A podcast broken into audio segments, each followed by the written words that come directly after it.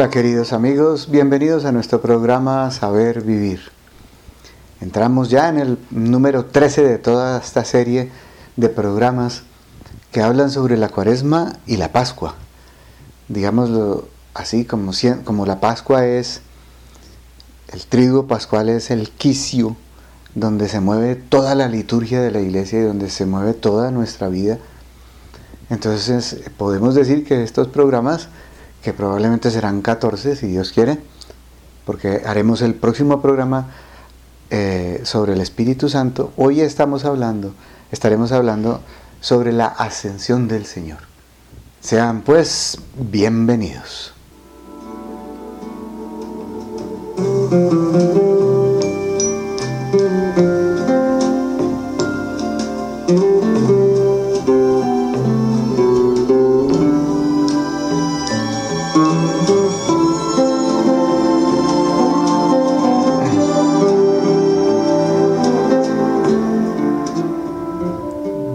Los 40 días que siguieron a la resurrección, el Señor asentó los cimientos de la iglesia que iba a enviar el Espíritu Santo. O mejor, porque iba a enviar al Espíritu Santo, asentó los cimientos de la iglesia para que ella fuera fortalecida por el Espíritu Santo. Como se lo dijo a los discípulos, Él os, os traerá a la memoria todo lo que os he enseñado es decir, vamos a poder con la fuerza del Espíritu Santo profundizar en todo la economía de la salvación, en la revelación universal, en todo lo que tenemos que saber los seres humanos para conseguir nuestra felicidad auténtica. En este día se resumen pues las enseñanzas de nuestro Señor, de nuestro Maestro. Luego el Señor dejó la tierra y así como las antífonas y las demás piezas y oraciones propias de la Eucaristía, de la ascensión del Señor, celebran ese portento maravilloso que es presagio o prenda de nuestra ascensión. Así como la cabeza ingresó al cielo, los miembros debemos hacerlo también. Una escolta nutridísima de almas forman ese cortejo de Jesucristo que sube al cielo y entran con Él en el reino celestial para participar más de la divinidad.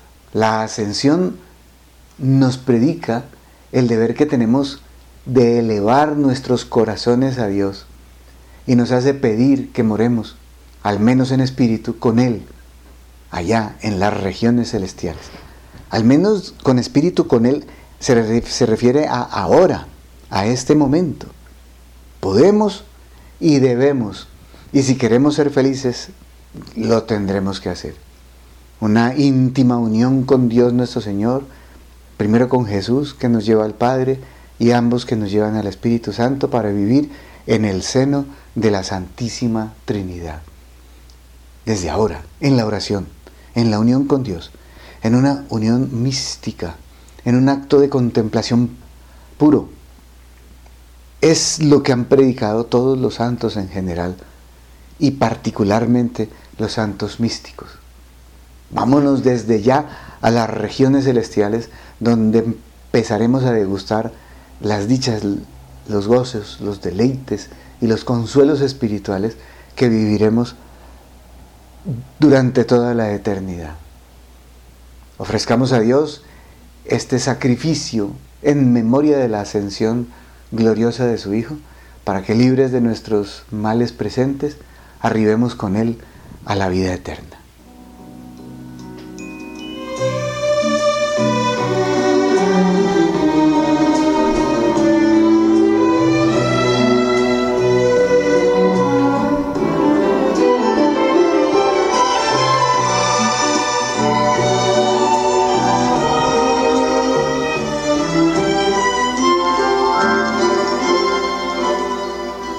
Celebramos pues el señorío de Cristo. Cristo es Señor y dueño del universo, tanto visible como invisible. Dice él, se me ha dado pleno poder en el cielo y en la tierra. Ahí se ve perfectamente cuál es el señorío de Cristo. Este misterio de la ascensión celebra el triunfo total, el triunfo perfecto, el triunfo definitivo de Cristo. No solo ha resucitado, sino que es Señor de todo lo creado. En Él Dios Padre ha desplegado su poder infinito. A San Pablo le faltan palabras para describir, dice así, la eficacia de la fuerza poderosa de Dios, por la que el crucificado, el despreciado de todos los pueblos, ahora ha sido glorificado en su humanidad, en su cuerpo, y ha sido constituido Señor absoluto de todo lo que existe como decía anteriormente, visible o invisible. Todo, todo, todo ha sido puesto bajo sus pies, bajo su dominio soberano. Y ahí la expresión fundamental de este misterio de la ascensión del Señor. Ascensión es la fiesta en la que Cristo glorificado, exaltado sobre todo, entronizado a la derecha del Padre, se hace Señor de todo.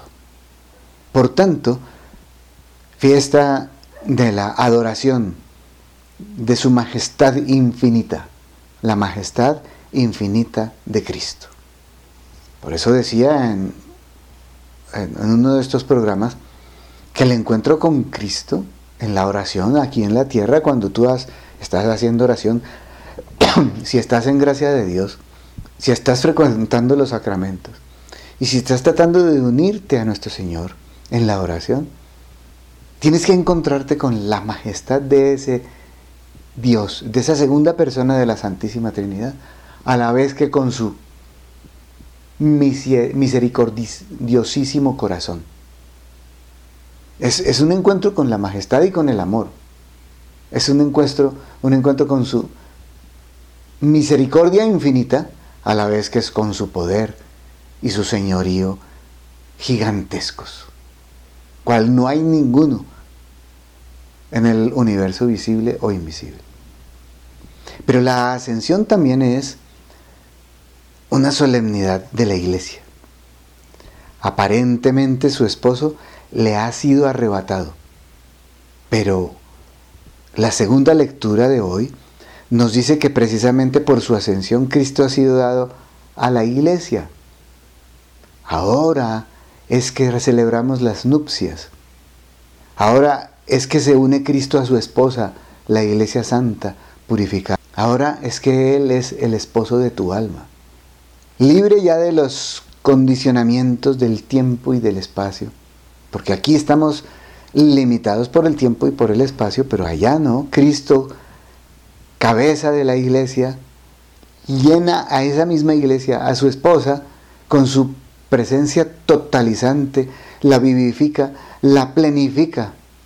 La iglesia vive de Cristo. Más aún, ella es la plenitud de Cristo. Es el cuerpo de Cristo. Es Cristo mismo. Si bien no su cabeza. La iglesia no está añadida a Cristo. La iglesia no está superpuesta a Cristo es una sola cosa con Él. Es Cristo mismo viviendo en ella. Ahí está la grandeza y la belleza de la iglesia. Yo estaré con vosotros todos los días hasta el fin del mundo.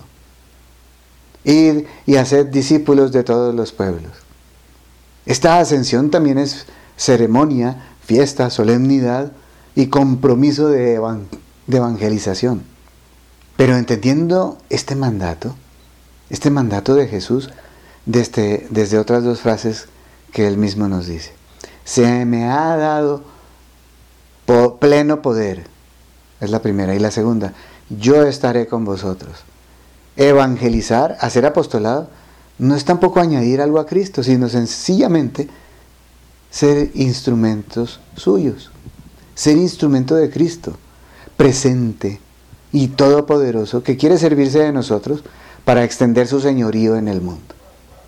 Es decir, quitémonos de la cabeza esa idea tan tonta, por decirlo menos, de que nosotros les estamos ayudando a Cristo a instaurar su reino de, amor aquí en la tierra, o su reino de paz aquí en la tierra, o su reino de alegría, en, en general, su reino, su reino. No, jamás digamos eso. No lo volvamos a repetir. Estamos ayudándolo a Él, porque Él es el que lo instaura. Nosotros, ¿qué podríamos hacer?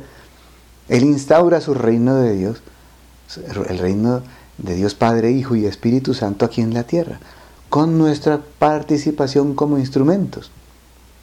Le ayudamos a Él. El que actúa es Él. La eficacia es suya.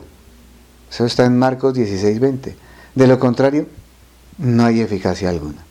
Así pues que sirvámosle de instrumento, ayudémoslo a que lo haga, que, que llenen al mundo entero de su presencia, de su señorío, que es un señorío para reinar en el amor, para hacernos felices, para coparticipar de su reino. Es un reino de amor y es una técnica de amor y es un esparcimiento de amor. Y por lo tanto nosotros lo único que tenemos que hacer es ayudarlo a que ese reino crezca. Para que cuantos entren allí sean felices. Esa es la finalidad última de este reinado, la felicidad nuestra. Eso es lo que el Señor nos quiere repartir, es lo, es lo que nos quiere dar, es lo que nos quiere ofrecer. Entonces, no nos quedemos aquí abajo mirándolo como los apóstoles, hasta que una nube lo cubrió. No.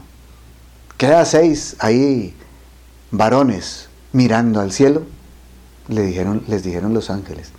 Y nos lo dicen a nosotros. No nos quedemos mirando eso. Participemos. Llenemos al mundo de nuestra alegría. Gritémosle al mundo, a cada uno, que, que fue hecho para ser infinita y eternamente feliz en el cielo. Gritémoslo con nuestro ejemplo, que vean nuestra alegría, que vean nuestra paz, que vean nuestro amor, que vean algo en nosotros distinto a los demás, que se te note, que estás seguro de que vas a la felicidad y que quieres llevártelos a todos contigo. Primero a tus familiares y amigos, porque la caridad es ordenada. Y luego la iglesia y después el mundo entero. Por eso, ora, ora conmigo. Señor, salva a todos los seres humanos. Señor, une a todos los cristianos para que el mundo vea que eres Dios y que has sido enviado por el Padre. Señor, haz santos a todos los católicos. Señor, haz que todas las personas que llamas a consagrarse a ti ardan de amor por ti y esparzan ese amor por doquier, por el mundo entero. Este es el comienzo de la misión que nos da el Señor ascendiendo al cielo. Ir por todo el mundo y hacer felices a todos los seres humanos.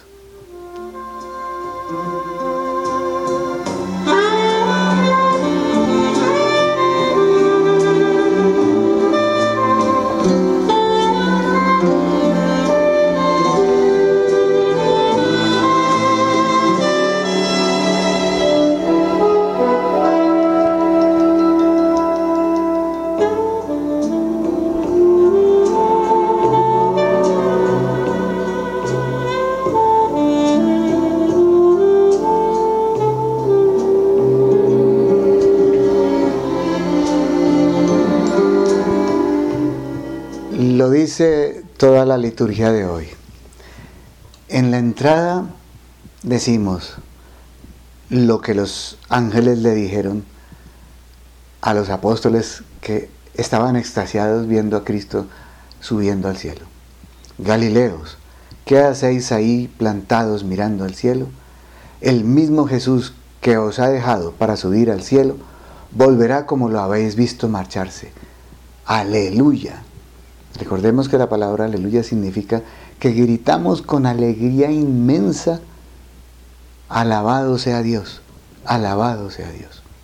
En la oración colecta, que es la primera que se dice en la misa, decimos, e, esa fue extraída de un sermón de San León Magno, y decimos así, concédenos, Dios Todopoderoso, exultar de gozo y darte gracias en esta liturgia de alabanza, porque la ascensión de Jesucristo, tu Hijo, es ya nuestra victoria. Y Él, que es cabeza de la iglesia, nos ha precedido en la gloria a la que somos llamados como miembros de su cuerpo. ¿Ves? Exultar de gozo porque esta es nuestra victoria y vamos a llenarnos de la gloria que está gozando nuestro Señor Jesucristo en este momento. ¿Qué más podemos decir? ¿Qué más podemos pedir? Esta es la dicha por la que todos buscan la felicidad.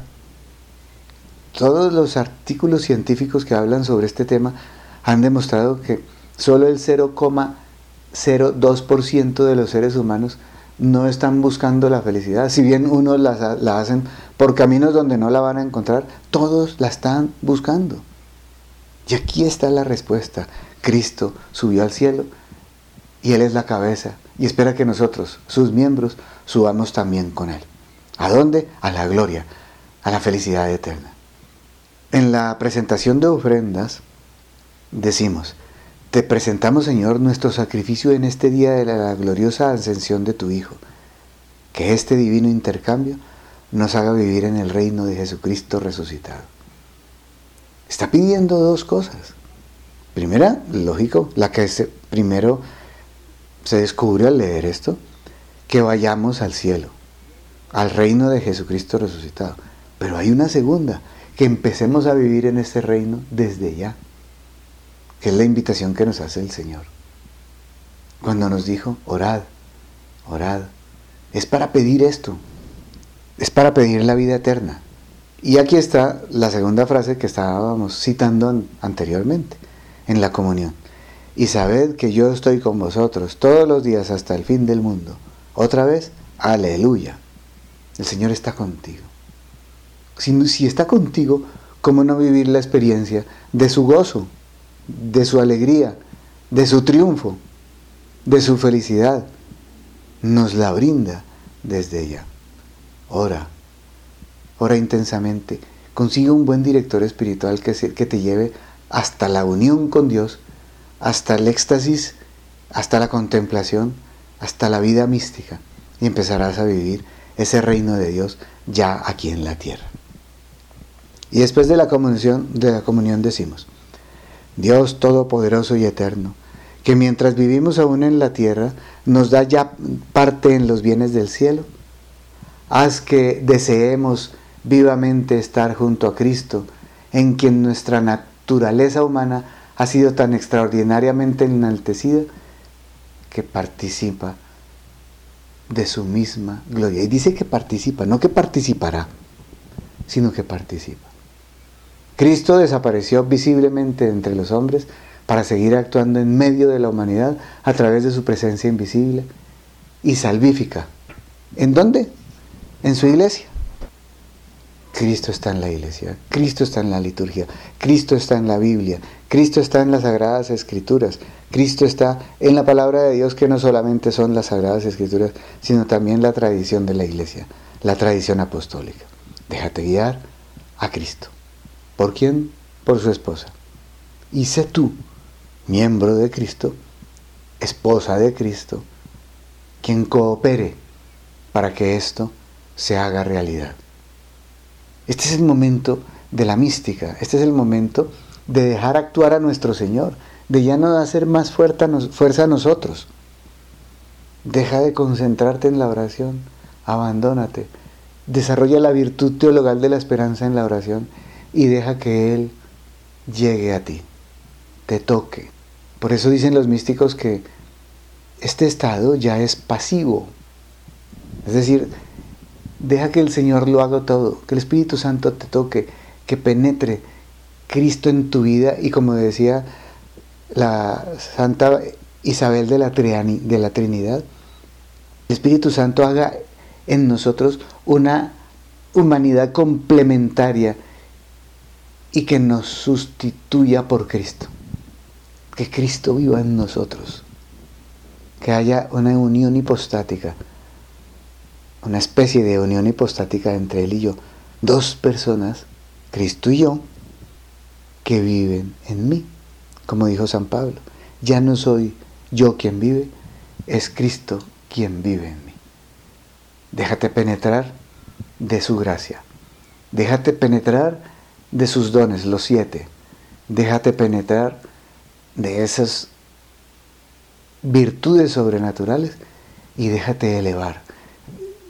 Fíjate que he repetido la palabra déjate, el verbo déjate muchas veces, porque esta es el, este es el periodo de dejar actuar al Espíritu Santo. Y tú, pasivo, empieza a gozar de esos deleites espirituales.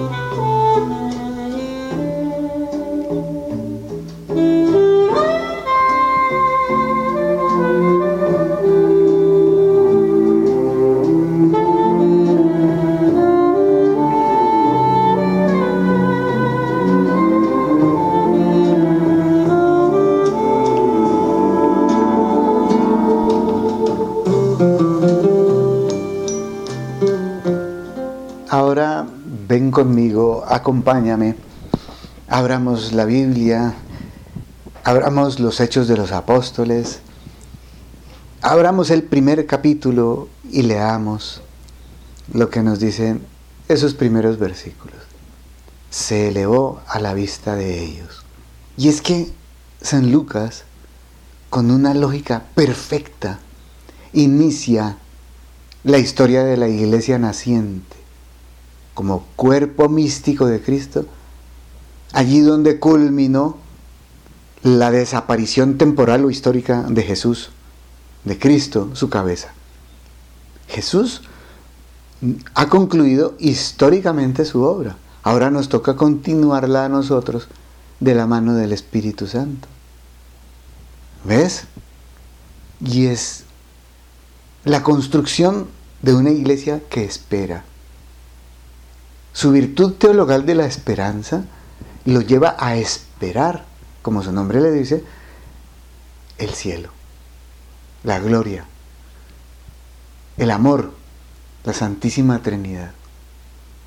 Como decía alguna santa carmelita, me voy al amor. Aquí estamos yéndonos al amor.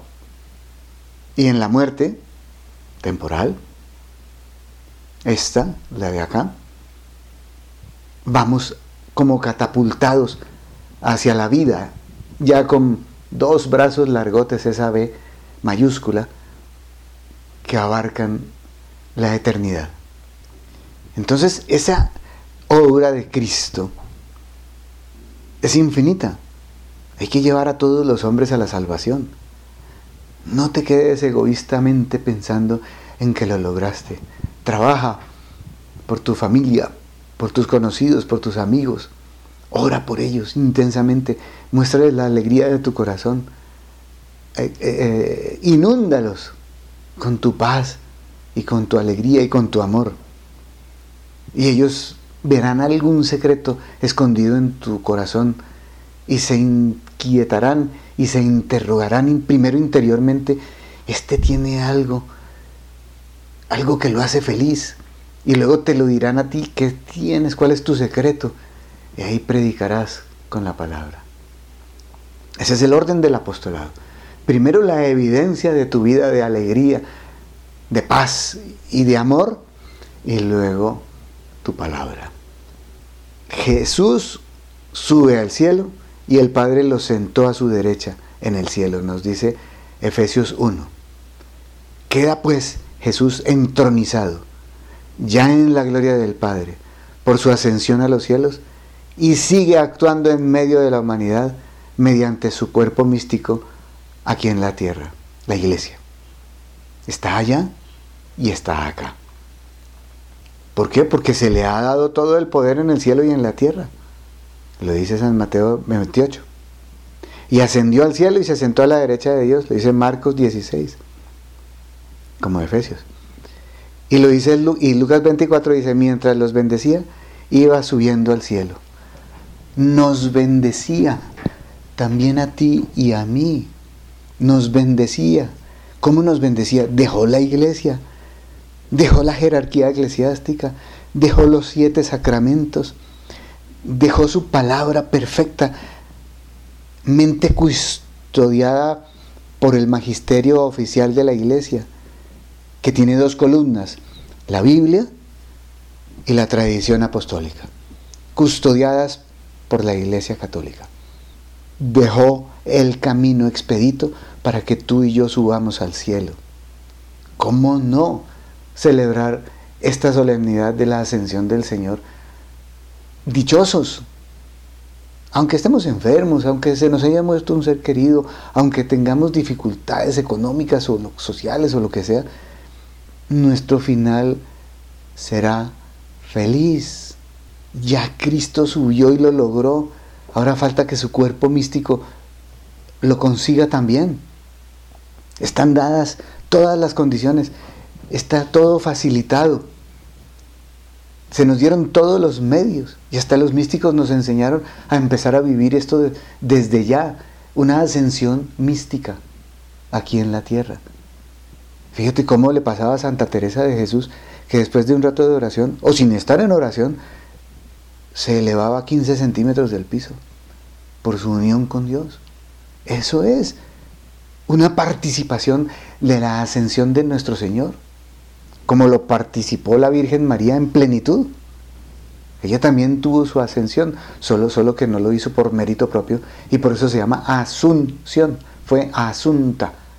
En cambio Cristo lo hizo por su propio poder, ascendió. La de él es la ascensión, la de ella es la asunción. Pero tú también puedes participar, te lo decía. De esta dicha no nos podemos privar ni tú ni yo, no seamos tan tontos, sería el peor error de todas nuestras vidas. Ahí, ahí es cuando todo vale la pena, cuando todo nuestro esfuerzo, nuestros sacrificios, nuestras oraciones, nuestras penitencias, nuestro estudio de la doctrina oficial de la iglesia dio resultado. Cuando ascendimos, aunque sea místicamente ahora o finalmente después, para no sufrir la que llama la Biblia la segunda muerte, de la que también nos habló bien San Francisco de Asís. Ascender pues no es morir, es vivir. Es, es elevar los brazos en la oración para que el Señor los coja, nos tome con sus brazos, con sus manos y nos eleve, nos lleve a una unión de amor más sublime que la expresión máxima de amor que hay aquí en la tierra entre un hombre y una mujer, cuál es su unión física, biológica, su unión afectiva, su unión emocional y su unión espiritual, como lo es la unión de dos esposos en el lecho conyugal, tal y como Cristo la concibió, no como la han pervertido los hombres sino tal y como Cristo la percibió. Por eso los místicos dicen, para expresar de alguna manera humana, con palabras humanas, la unión que tiene el alma con Dios, la llaman el matrimonio espiritual. ¿Por qué es eso? Es la unión de la plenitud de todos sus planos, el plano biológico, el plano psicológico y el plano espiritual, de dos seres que se aman intensamente, y así debería ser toda cópula sexual, en, un matrimonio cuando ya alcanzaron el clímax de la entrega total del uno al otro en un amor parecido al de Cristo por la iglesia. Por eso San Pablo dice así, el matrimonio es como una imagen de la unión de Cristo con la iglesia. De otra manera no se puede concebir cristianamente el matrimonio. Así debería ser cada acto de unión entre los esposos. Y es tan, sublime, tan hermoso ese momento, que es el que da lugar a la procreación, a los hijos.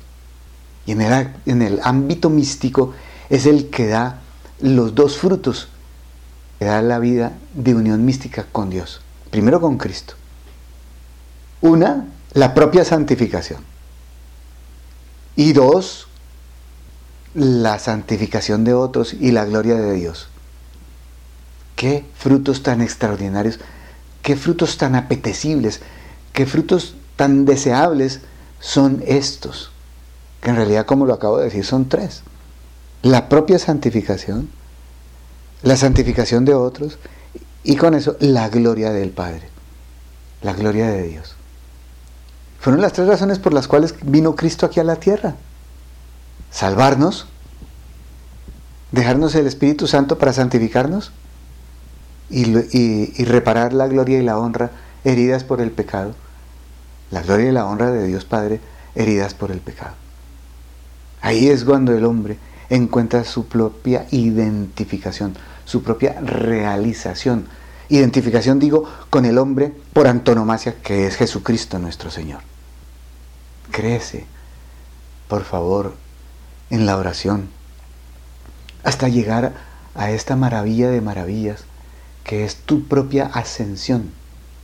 Obviamente es asunción, porque tú no lo puedes realizar por ti mismo. Es igual que en ese sentido como la de la Virgen, guardando las infinitas diferencias, por supuesto. Déjate elevar por el Espíritu Santo hasta la unión mística con Cristo, aquí en la tierra, para que todos puedan decir al verte, al, al ver cómo te comportas en tu familia, al ver cómo te comportas como esposo, como esposa, como hijo, como padre, como hermano, como amigo, como ciudadano, y al ver cómo te comportas en el trabajo, en la calle, que todos puedan decir, este es como un émulo de Jesucristo. Es como, como otro Cristo que vive aquí en la tierra. Es como el mismo Cristo. Así lo decía San Pablo alter Christus, otros Cristos, el mismo Cristo. Ipse Christus. A eso, es a lo que nos llama la ascensión de nuestro Señor Jesucristo.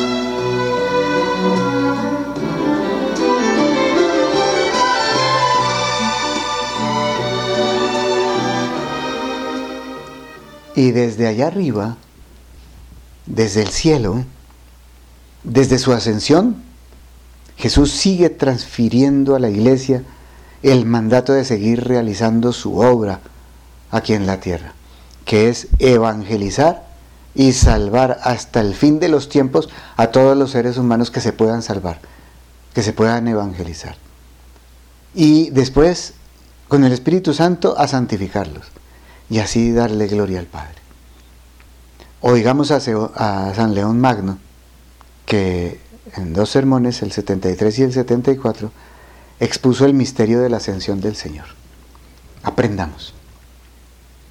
El misterio de nuestra salvación, dice él, que el Creador del universo estimó en precio de su sangre, se fue realizando desde el día de su nacimiento hasta el fin de su pasión mediante su humildad. Aunque bajó, perdón, aunque bajo la forma de siervo se manifestaron muchas señales de su divinidad, con todo, su acción durante este tiempo estuvo encaminada a mostrar la verdad de su naturaleza humana.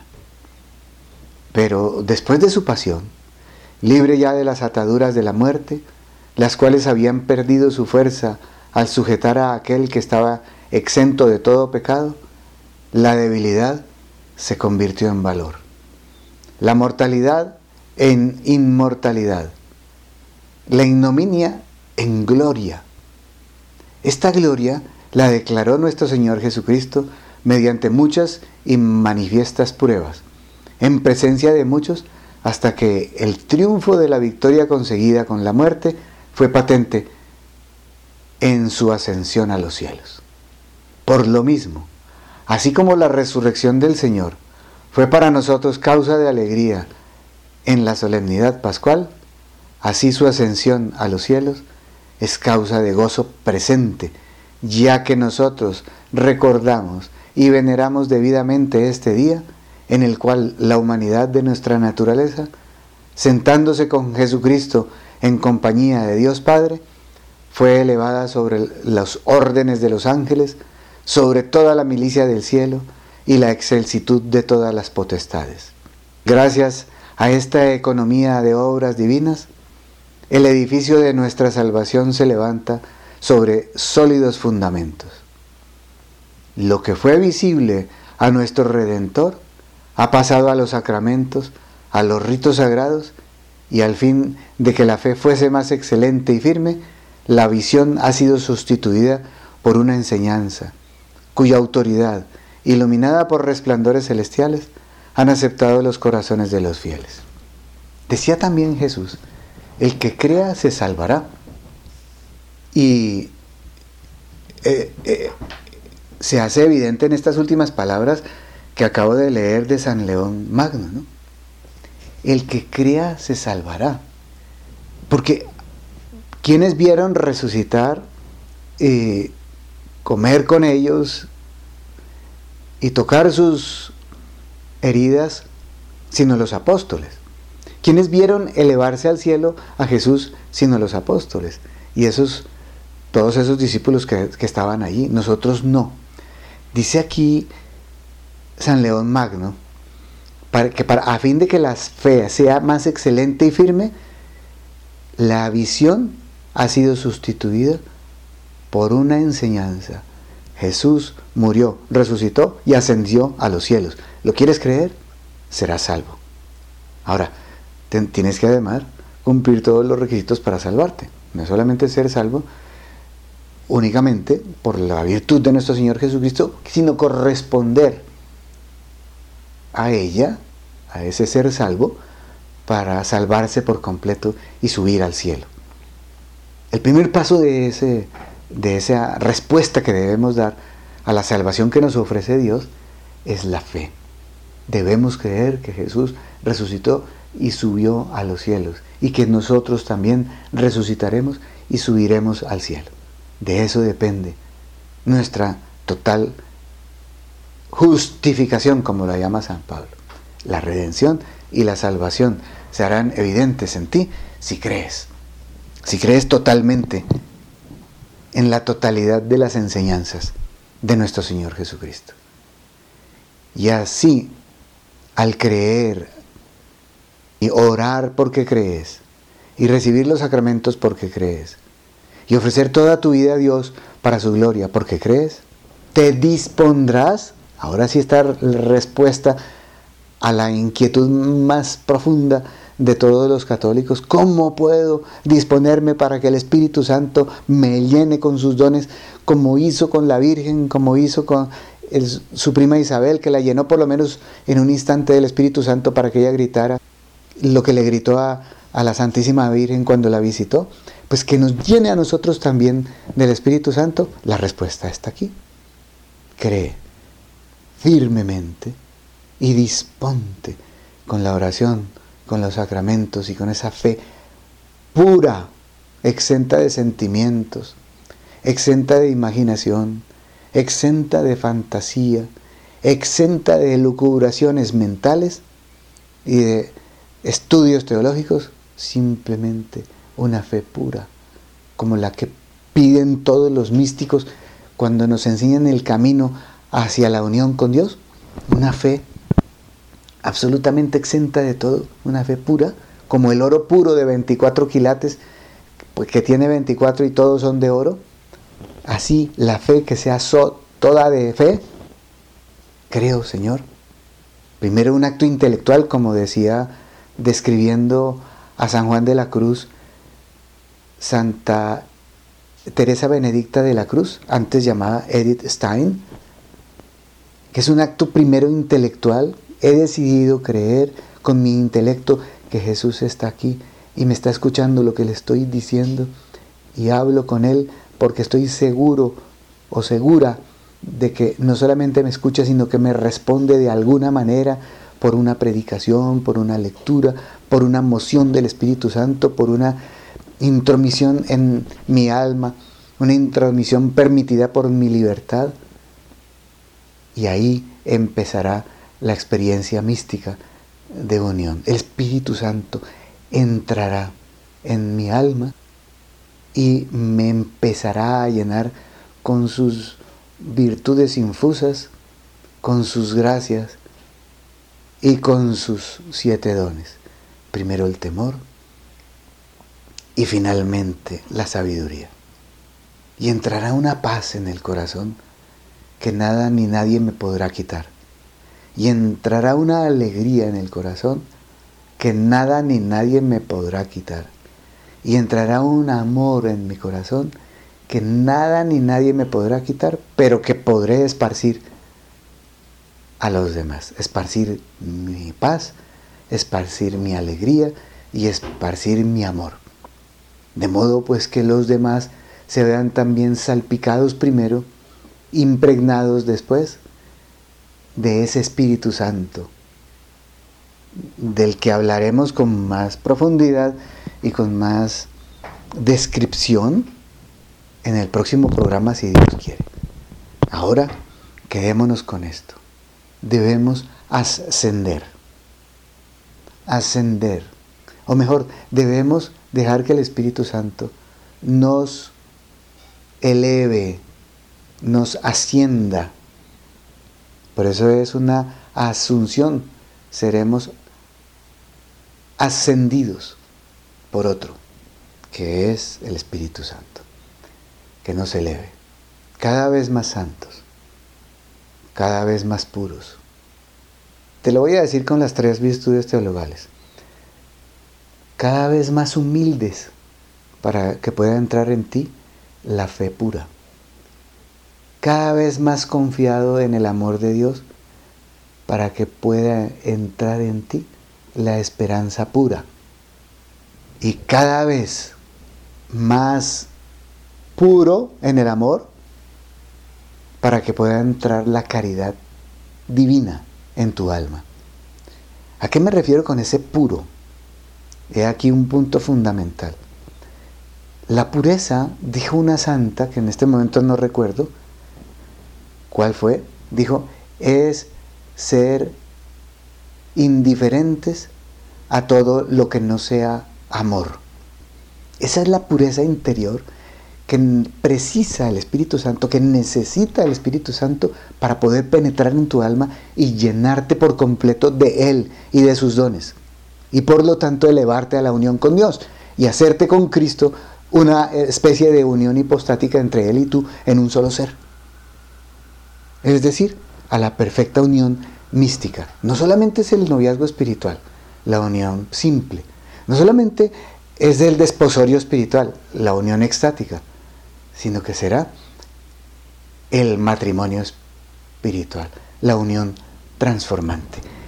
Te empiezas a transformar efectivamente en Cristo porque el Espíritu Santo te transforma en Él, no porque tú lo puedas lograr, sino porque el Espíritu Santo en una forma activa por parte suya y pasiva por parte tuya, es decir, tú no haces nada, eres esposa en ese momento, el esposo lo hace todo en ti y te convierte en alter Christus, otro Cristo, en ipse Christus, el mismo Cristo. Y empieza tu vida a ser totalmente diferente. Empieza tu vida a ser crística.